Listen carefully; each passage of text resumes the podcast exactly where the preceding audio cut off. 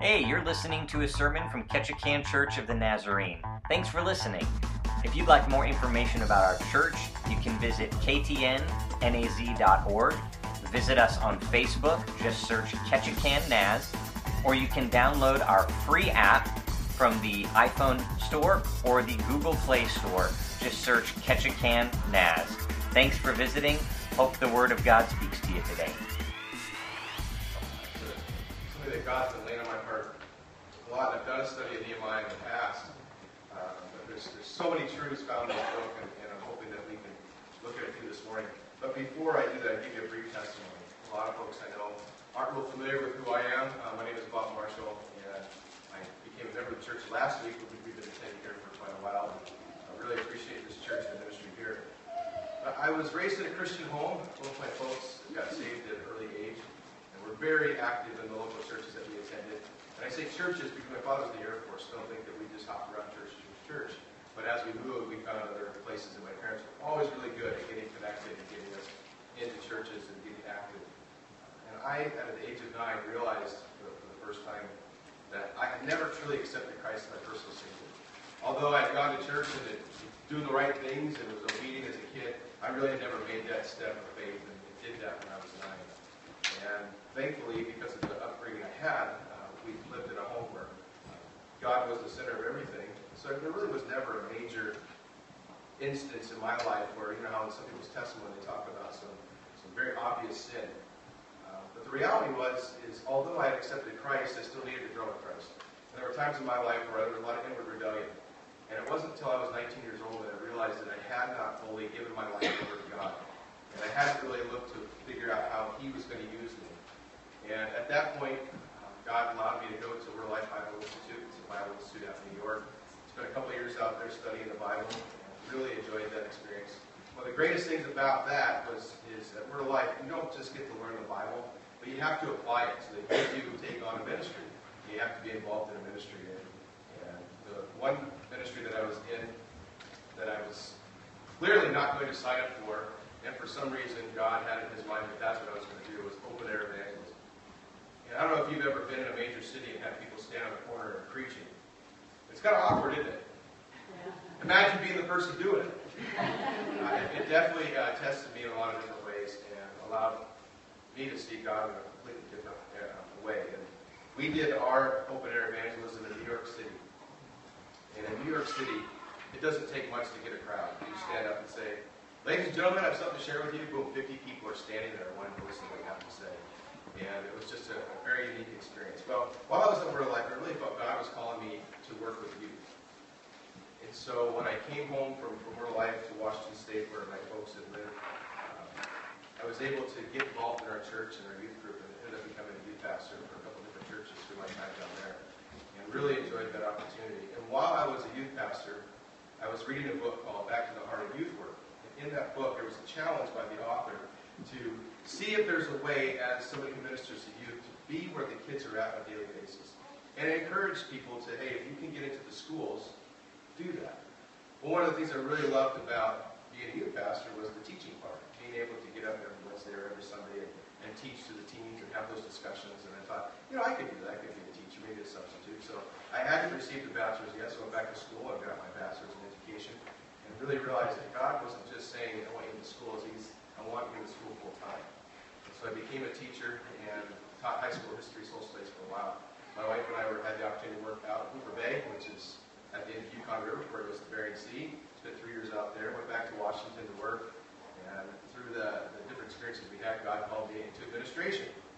Never thought I'd be a principal. However, that's what God's called me to do. And thankfully today I'm here at Ketchikan as the principal of the high school.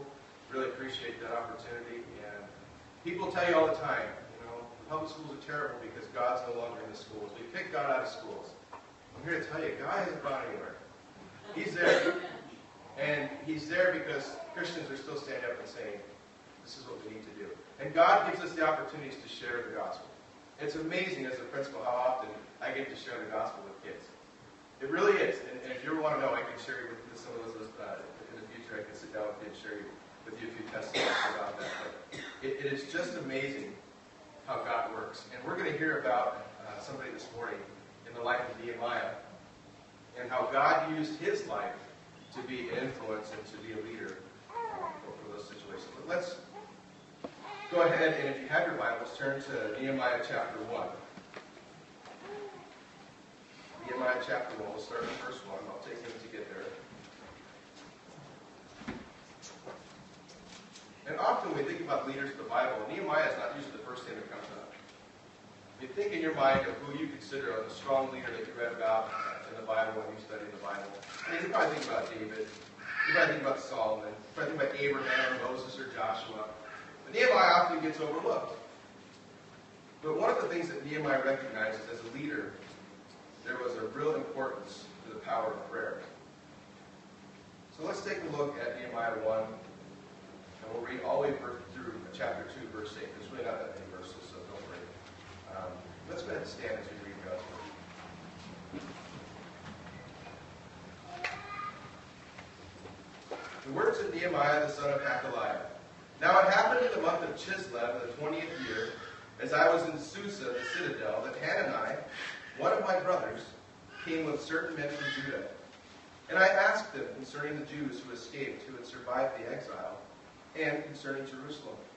And they said to me, The remnant there in the province who had survived the exile is in great trouble and shame. The wall of Jerusalem is broken down, and its gates are destroyed by fire. As soon as I heard these words, I sat down and wept and mourned for days. And I continued fasting and praying before the God of heaven. And I said, O Lord God of heaven, the great and awesome God who keeps covenant and steadfast love of those who love him and keep his commandments. Let your ear be attentive and your eyes open to hear the prayer of your servant, that I now pray before you day and night for the people of Israel, your servants, confessing the sins of the people of Israel which we have sinned against you. Even I and my father's house have sinned. We've acted very corruptly against you and have not kept the commandments, the statutes, and the rules that you commanded your servant Moses. Remember the word that you commanded your servant Moses, saying, If you are unfaithful, I will scatter you among the peoples. But if you return to me and keep my commandments and do them, though you're outcasts from the uttermost parts of heaven, from there I will gather them and bring them to the place that I have chosen, to make my name dwell there. They are your servants and your people, whom you have redeemed by your great power and by your strong hand.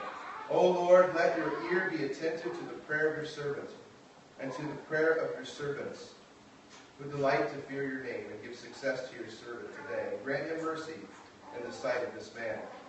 Now I was cupbearer to the king. In the month of Nisan, in the twentieth year of King Artaxerxes, when wine was before him, I took up the wine and gave it to the king.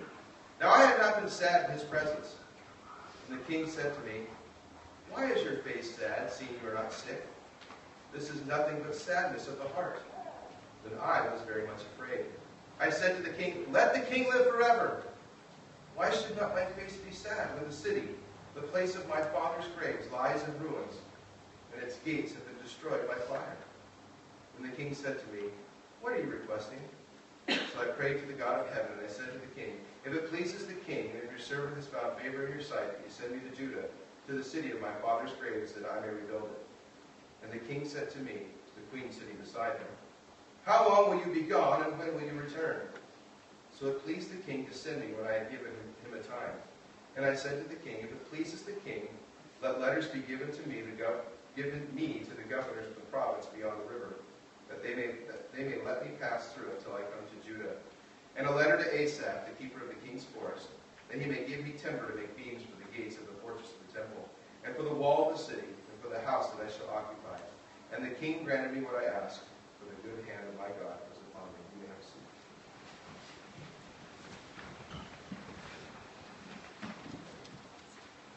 If you could define the word leadership in just using one word, it would be influence. Think about that for a second. We often take a look at ourselves and people say, hey, we need leaders. And yeah, I'm not much of a leader. However, when you define the term of leadership and someone who is a leader as someone who has influence, couldn't we all look to ourselves and recognize that we are people that are considered leaders? Every single one of us in this room is a leader in some way or form or fashion, simply because we have influence. Harry Truman was quoted as saying, leaders are people who can get others to do what they don't want to do and make them like doing? It. Now, hopefully, we're not in a position where we have to get people to be engaged or excited about something they don't want to do. However, if you have that kind of influence and you have those things in your life, then you can be that influence of people to get them to do the best and to get probably don't want to do. You know, thousands of books have been written on the topic of leadership. And if you study the book of Nehemiah, you'll find there are things in there that are examples of what we also still see today when it comes to leadership. And how we deal with a touchy boss. You know, we have Nehemiah here who's dealing with the king. We'll get to that in a minute. But working with the king, you know, has its privileges, but it also has some things that don't make it such a great job. There's that balance between faith in God and personal planning. How to handle executive discouragement. There are times as a leader when we can be discouraged because things aren't going the way we want to. And then what to do with unwarranted criticism. How often are leaders the ones being criticized for what's happening or what they are leading? Well, Nehemiah's task was to rebuild the wall of Jerusalem. And he was to do that at great odds. And although we're not going to get through the whole book of Nehemiah to, to share with you exactly how he got to the wall and what he did while he was there, it's really important to recognize that Nehemiah really was just an ordinary man. Sometimes we look at leaders and think they're extraordinary. But the reality is, they're normal people, they're human beings. And God uses the ordinary people to do his work. And again, we're just scratching the surface here of the book uh, as, as, we start this, this, sermon this morning. And before we really get into Nehemiah, I do have to give you a little brief history so you understand the context of why Nehemiah was being asked, or in his mind understood that God wanted him and directed him to go to Jerusalem to build this wall. Well, we knew that in Jewish history begins with Abraham. A thousand later, excuse me, a thousand years later, Israel took on world significance as a nation when Saul became king. And then after Saul, David, Solomon. It was a great nation. It was a nation that people looked to. They feared that nation. But unfortunately, as those years went on, the nation fell away from God. And part of it was because of the leadership and the lack of focusing on God. And in 1 Kings 11, 11 through 12, it says, Therefore, the Lord said to Solomon, Since this has been your practice, and you have not kept my covenant and my statutes that I have commanded you, I will surely tear the kingdom from you, and I will give it to your servant. Yet for the sake of David your father, I will not do it in your days, but I will tear it out of the hand of your son. So if you know your history of the children of Israel, the kingdom then is divided when Solomon dies. Ten tribes migrate north. They become Israel. The two that stayed in the south, they settled in Jerusalem, were called Judah. But again, God promised that if his people turned their backs on him, then eventually they would be held captive. And in 722 BC, God judged Israel, and the Assyrians invaded the northern kingdom, and it ceased to exist. Some fled south and were able to be in Judah, but most of them were taken away. Well, Judah also was not spared from this. In 586, King Nebuchadnezzar of Babylon invaded Jerusalem and took the people captive. Notice the Babylonian captivity. And if we read in 2 Chronicles 36, and I encourage you to go there as, as I read it, but 2 Chronicles chapter 36, last few verses, starting at 18. And all the vessels of the house of God, great and small, the treasures of the house of the Lord, and the treasures of the king and of his princes, all these he brought to Babylon. And they burned the house of God, broke down the wall of Jerusalem and burned all its palaces with fire and destroyed all its precious vessels. He took into exile Babylon those who had escaped from the sword, and they became servants to him and to his sons until the establishment of the kingdom of Persia. So those that survived were now chained and shackled and taken 800 miles away to Babylon. And it wasn't, you know, a nice little ride in a paddy wagon. I mean, these folks were chained, shackled, and had to march 800 miles just to be held captive by a foreign power. Cyrus ruled Persia and Darius ruled Medes. Here we're looking at a couple of different um, kingdoms in this particular area. And those two became an ally. And as allies, they went and overthrew the Babylonians. And it's interesting, as they overthrew the Babylonians, Cyrus, for some reason, and we know what that reason was, God put in his heart, saw something special about the children of Israel and was concerned about them. And continuing in 2 Chronicles 36 and verses 22 and 23, it says, Now in the first year of Cyrus king of Persia, that the word of the Lord by the mouth of Jeremiah might be fulfilled, the Lord stirred up the spirit of Cyrus king of Persia, so that he made a proclamation throughout all his kingdom and also put it in writing. Thus says Cyrus king of Persia, The Lord, the God of heaven, has given me all the kingdoms of the earth, and he has charged me to build my house in Jerusalem, which is in Judah. Whoever is among you of all his people, may the Lord his God be with him. Let him go up. So as we see here, the Lord stirred up Cyrus's heart. So the question might be asked, well, was Cyrus a believer? Probably not. There's no indication that Cyrus ever accepted Christ as personal Savior. Obviously, this is Old Testament, so he never put his faith in God. But this helps us understand that God's not limited just to working with people who believe in Him. God can work in the hearts of people that have no desire to really please God.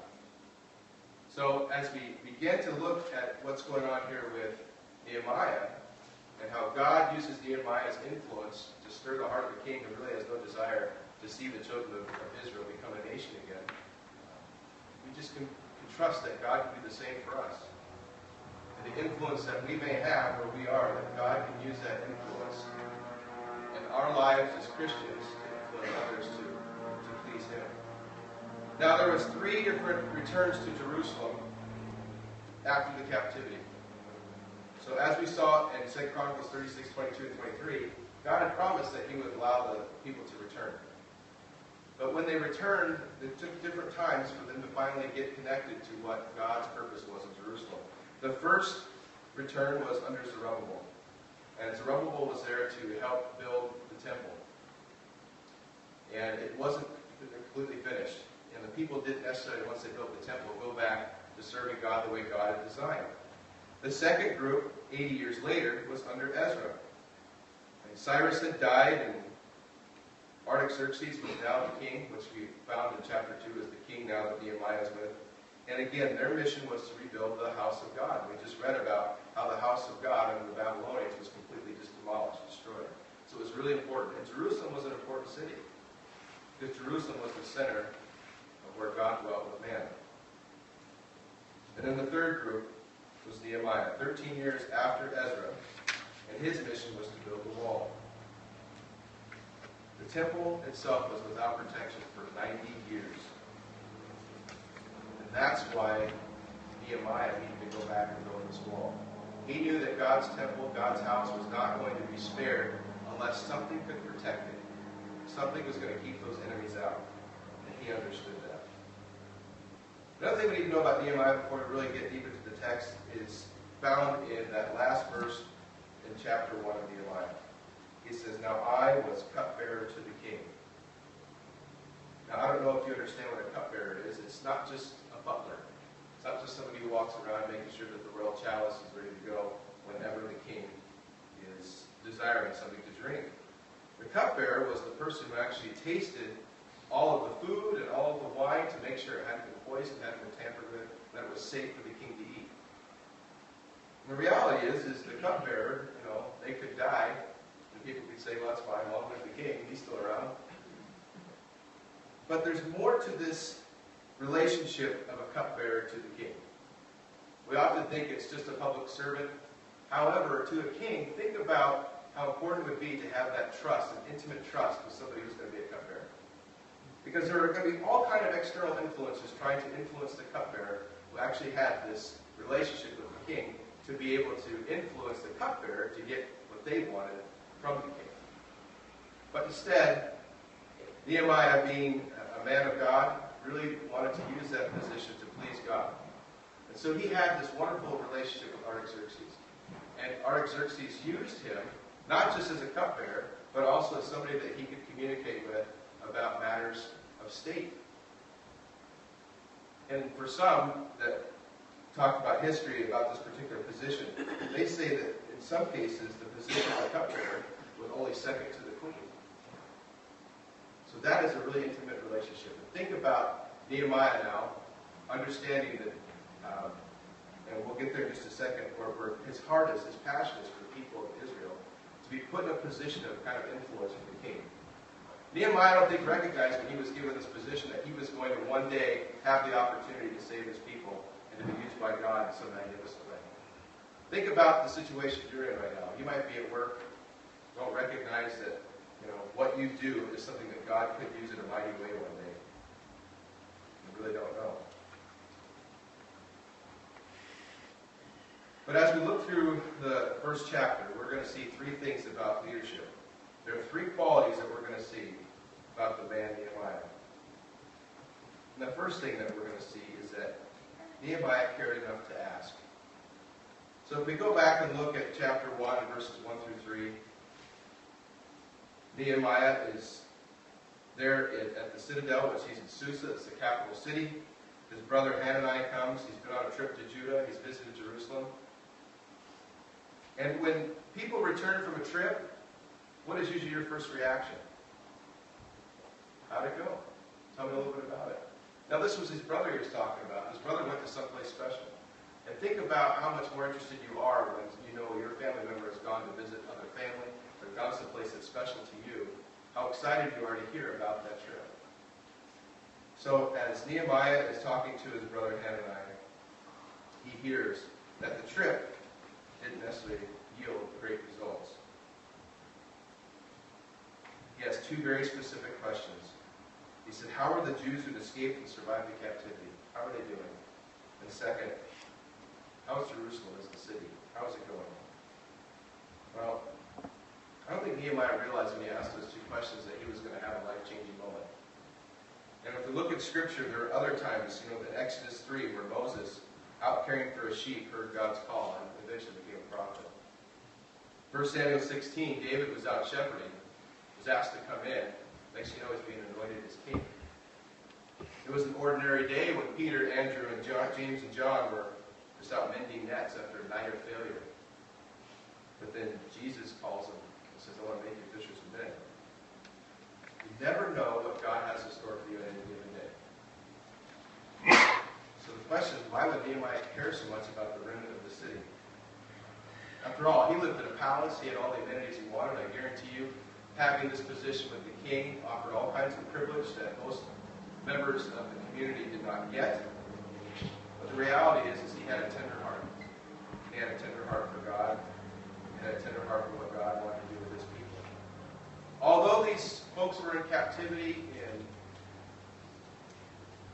you know, Persia or also in Babylon, there was a group that apparently was still focused on making sure that God's word was getting spread out to the people, and that people were being taught the importance of Jerusalem, the importance of the city, the importance of God. So here's a man in a position that probably wasn't allowed to flaunt uh, his particular understanding about God because we're in a community and a, a kingdom that probably worshiped many gods. But to say that the one true God was his God, probably didn't necessarily wear it on his, on his sleeve. However, with the Hebrew name, people probably identified him with that, understood that's probably what he believed. However, focusing on that beloved city, focusing on what was supposed to go on there, focusing on the fact that God really wanted his people back in Jerusalem was important to Nehemiah. So when he asked the questions, the answers were not necessarily what Nehemiah was wanting to hear. Hananiah said, the remnant has problems. The people who have excited, excuse me, the people who have survived the exile, they're in great trouble And in some versions, the word reproach is used. And that word means sharp or cutting, penetrating or piercing.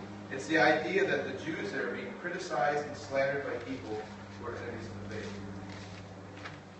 So those folks were living there in Jerusalem having had a couple of opportunities to go back and build up their city, but yet they have not been successful. And not only are they not successful, now they're just being made fun of. They're being torn down day in and day out by the enemies surrounding them. But the reason why Nehemiah asked is because he cared. Even though the truth hurt, I'm sure that he hoped that when Ezra had gone back 13 years prior, that the city was going to take off as Ezra helped build the temple. That the people there would start to realize the what was happening there. And that work was so important that people would just rally around Ezra and say, what else can we do besides build up this temple? What else can we do besides build up God's house?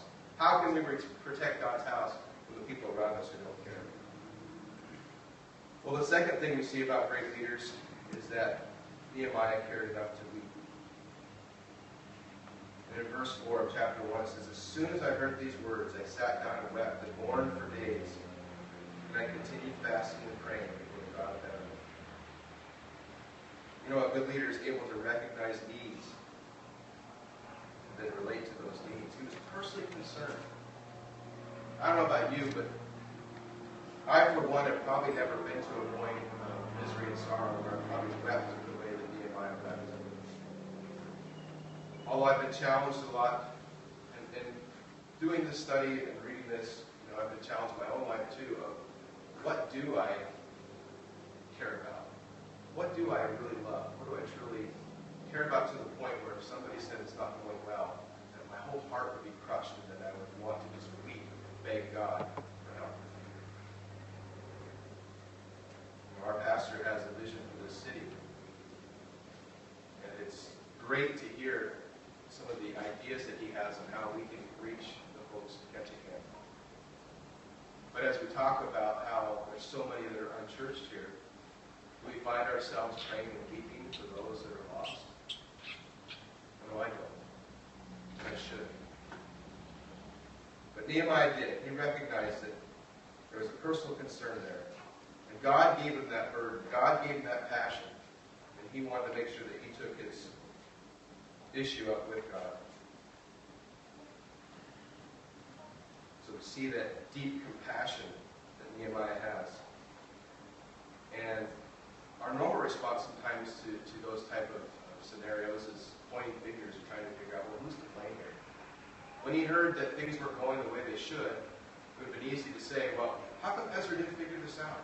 How come Ezra didn't put, appoint somebody in leadership position to have all this figured out? But he didn't do that. Wept and he mourned, and he acted on sorrow by fasting and praying, the Bible says.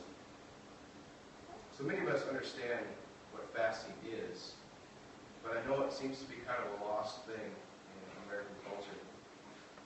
And the purpose is to zero in on our walk with God, to take everything that we focus on and deny ourselves all that so we can focus specifically on what God is doing in our conversation with Him. Accomplished. one of things we see about a great leader, too, is that they care enough to pray. Prayer is a huge part of the book of Nehemiah. This is just, in this particular chapter, the first of 12 instances where Nehemiah prayed. And if you're a good leader, and you're a strong leader, your first reaction to any situation is to be talking to God. Talking to God. That's exactly what Nehemiah did. Didn't say that he wept and cried and wallowed in his pity and was upset and angry with Ezra and others who had gone before him. But immediately went straight to God and tried to figure out what should the response be? What can we do in this situation, God? How can we make sure that we turn back to you and recognize what you want us to do in this scenario? And if you go back and read in verse 5, it says, And I said, O Lord God of heaven, the great and awesome God who keeps covenants and steadfast love of those who love him and keeps his commandments. Didn't we talk about that this morning in our worship songs? Standing on the promises.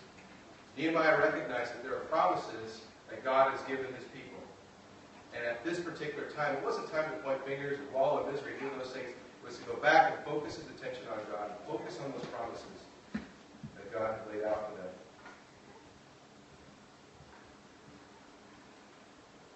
And by going to prayer, it helps us also focus that God is going to be the solution to our problems. I think in American culture, we're so built up on pride and so built up on becoming our own person and proving to people that we can do things on our own and that we're strong enough to handle it. I mean, there are a million books out there that talk about how you can be your best self. And very few of them really talk about making sure that God is the center of your life. Nehemiah recognized that he couldn't do anything without God's power. So instead of his response being an inward one, what can I do? How can I work this out?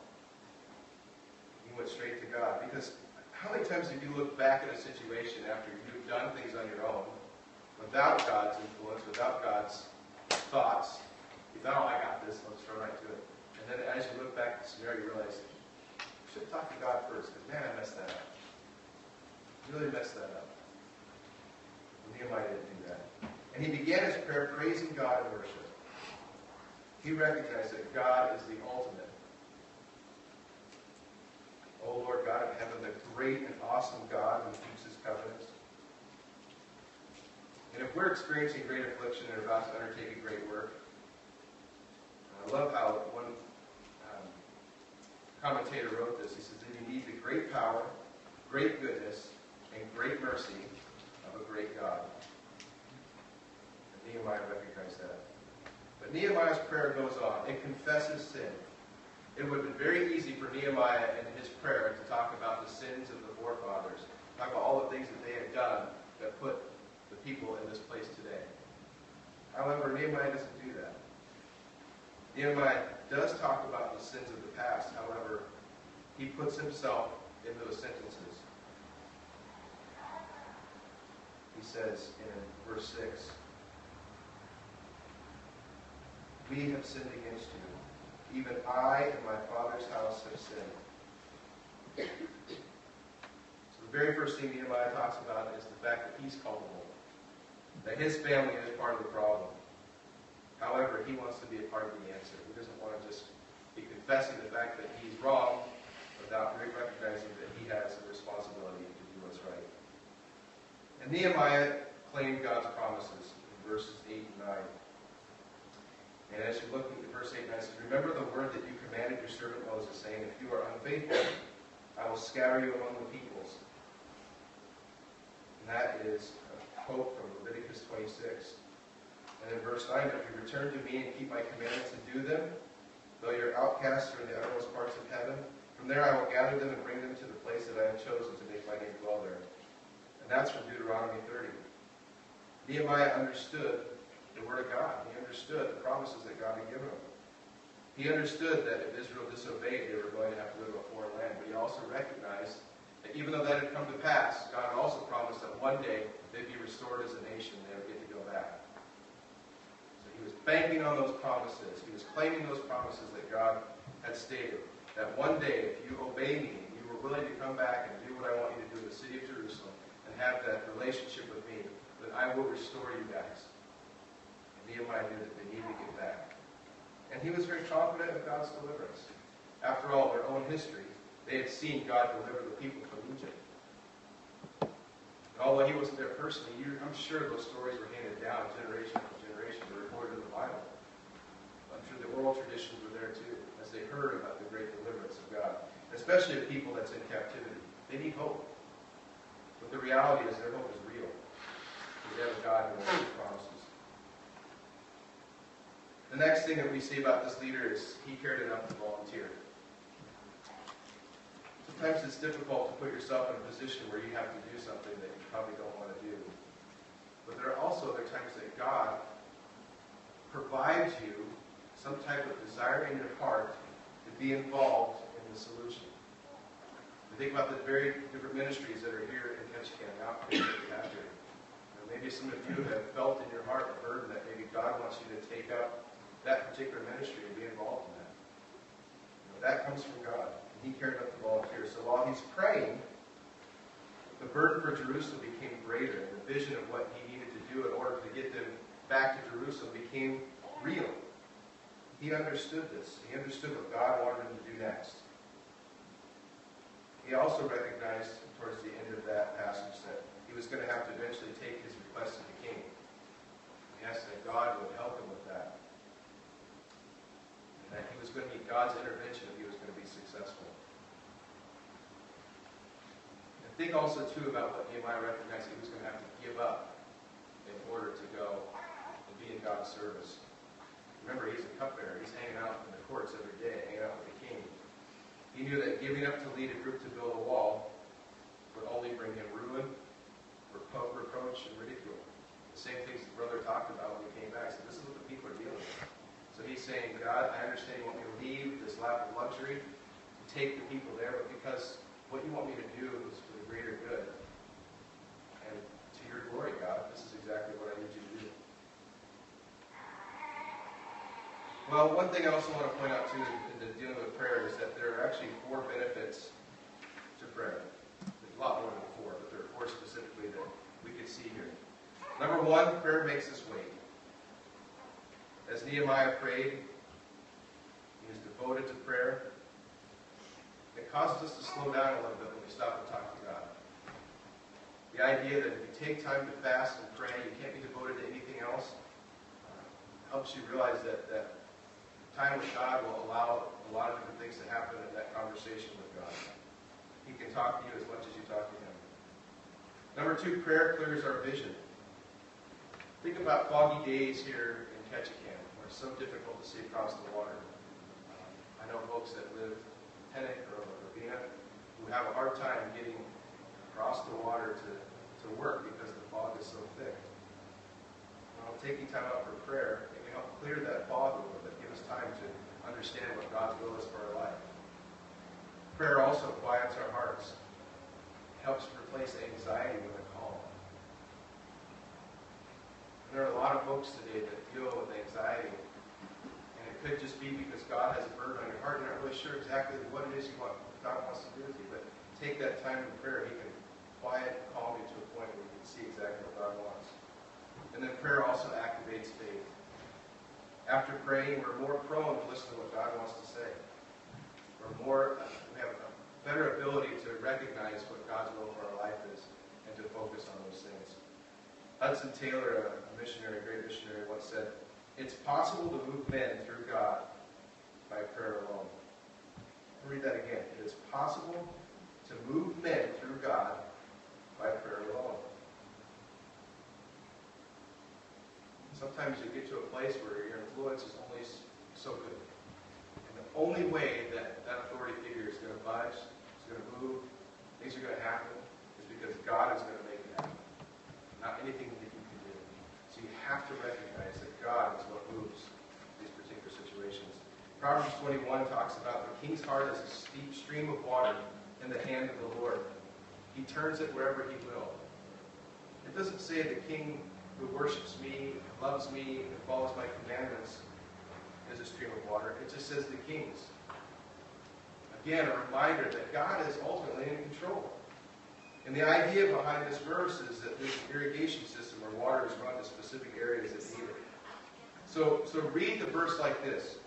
Like irrigation canals carrying water is the heart of the king in Jehovah's hand. You literally see that God has the king's heart in his hand, that he can get the king to do what he wills. Nehemiah's situation, situation perfectly illustrates this particular problem. So, as we go to chapter 2, we're going to see a couple of things in regards to Nehemiah's faith. What kind of faith did Nehemiah really have? So we see that he was a prayer warrior. We see that he was a leader in a lot of different ways. But how did he exercise that faith? Well, number one, he had the faith to wait.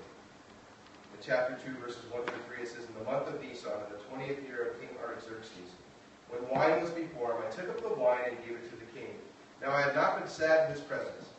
And the king said to me, Why is your face sad, seeing you're not sick? This is nothing but sadness of the heart. I was very much afraid. I said to the king, Let the king live forever. Why should not my face be sad when the city, the place of my father's grave, lies in ruins? And its gates have been destroyed by fire. So what happened when Nehemiah prayed? Well, nothing right away.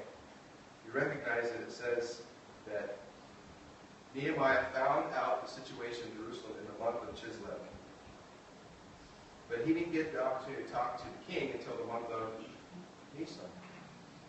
Now, most of us don't know when Chislev is and when Nisan is, and thankfully we have uh, theologians and Bible commentaries help us out with it. Four months went by. Four months of prayer.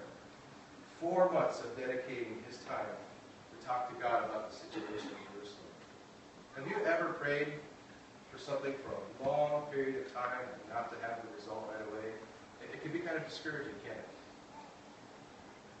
However, God expects us to be faithful in those prayers. God expects us to continue to talk to Him and to find out what His answer is eventually.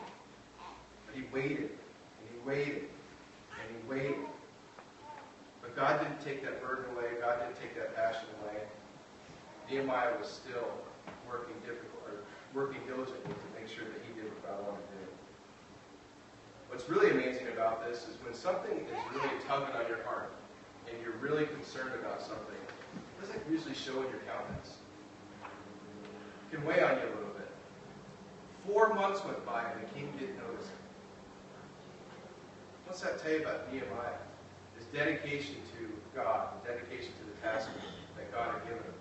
You know, I mentioned earlier my dad was in the Air Force. One of the things that he used to tell, he was, he was an officer, so he would have uh, different duty stations where he would take on a, a different assignment. One thing he would tell the, men that were under his care was, I want you to know that there's my priorities in life. My priorities are God, my priorities are family, and my priority is work. But I'm telling you right now, if I put God first in everything, you'll never guess that there's anything else that's above. So work will always appear to be my number one priority because God is leading my steps in my direction. Well, Nehemiah had that same love for God. And he recognized that if he kept God first in everything, that God would get him through his days. He was going to be able to, to have those moments. Now, obviously, if there was a day that he was now showing this sorrow, that this is probably going to be a special day in Nehemiah's life. That God may be finally answering the questions that he'd been asking. But once the king recognized that, what was Nehemiah's response to the recognition of the sadness? It was fearful. Nehemiah was scared. You got to remember, in the king's court, the king was sheltered from a lot of things that would be negative to the king. You weren't supposed to be sad. There was a certain uh, personality and countenance you were to have when you were in the, in the court, and he wanted to make sure that he was doing those things. So when the king recognized that there was sadness, there was a chance that Nehemiah could have been executed. Get out of my court. I don't want this person around anymore. He is no longer able to take on this job. Because he's been my confidant for so long and has so many of our nation's secrets, he needs to go. Instead, we see that the relationship that God allowed Nehemiah to have with the king benefited him in this particular situation. So we see that the next thing that Nehemiah shows us with his faith is he also had the faith to ask. The king said, So, what are you requesting? And immediately it says, So I prayed to the God of heaven. The king says, What are you requesting? And Nehemiah immediately goes to prayer. Now, do you think this was an open prayer where he said, Just, just a second. Doubt it. Again, he understood the protocols of being in the courts. He recognized that if the king was going to ask a question, he needed to have an answer quickly. So this isn't the type of prayer where he stopped to meditate for a day or two to figure out what God wanted. It was a very quick prayer, and probably similar to what many of us do in difficult situations. At least I know I do on a pretty much daily basis when I'm working in the situations I deal with in the school, is I quickly ask God for wisdom. Thankfully, in James chapter 1, verse 5 and 6 says, if any of you lacks wisdom, let him ask God, who gives generously to all without reproach, and it will be given him. But let him ask in faith with no doubting. So this was a, a quick prayer that he threw out. But not a quick prayer that was careless. I mean, he'd been spending four months dedicated to prayer, where fasting was involved. So he'd been talking about the situation to God over and over and over. But quickly, he threw up a prayer saying, God, help me out with this one here. I know we've already gone this far. Help me get to the end. George Morrison provided this insight. He had only an instant for that prayer. Silence would have been misinterpreted. Had he closed his eyes and lingered in devotion, the king immediately would have suspected treason.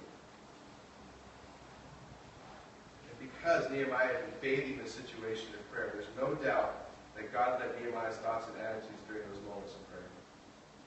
And he gave Nehemiah the blueprint that he needed in order to be successful, get the job done. Because God had called him to do this great work in Jerusalem.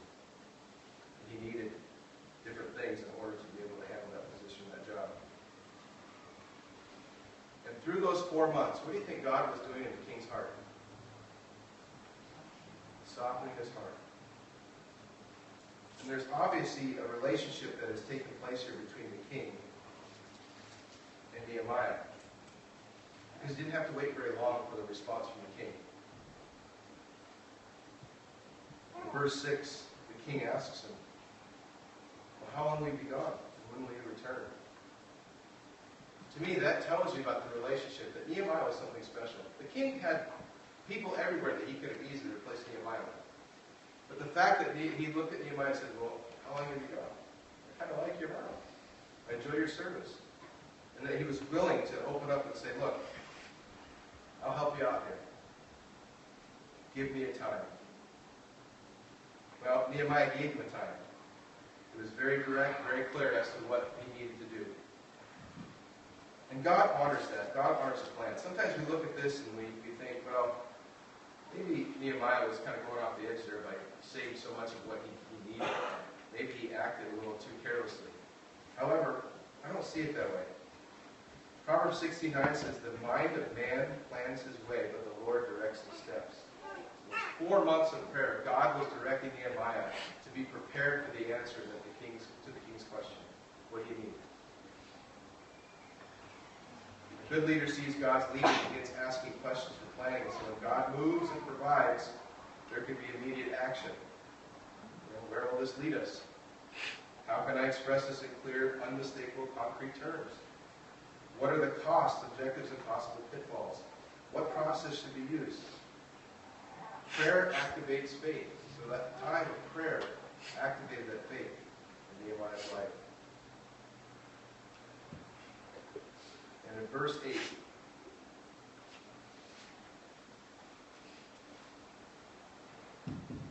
says in a letter, and, um, excuse me, let's go back to verse 7. I said to the king, the police of the king let letters be given me to the governors of the province beyond the river, that they may let me pass through until I come to Judah. And a letter to Asaph, the keeper of the king's forest, that he may give me timber to make beams for the gates of the fortress of the temple, for the wall of the city, for the house that I shall occupy. And the king granted me what I asked, for the good hand of my God was upon me. So Nehemiah had this plan figured out and recognized that if he didn't prepare the way to get the letters that he would need, he didn't get the king's permission and the authority that the king gave him as becoming the governor, that he was going to find difficulty every step of the way to Jerusalem.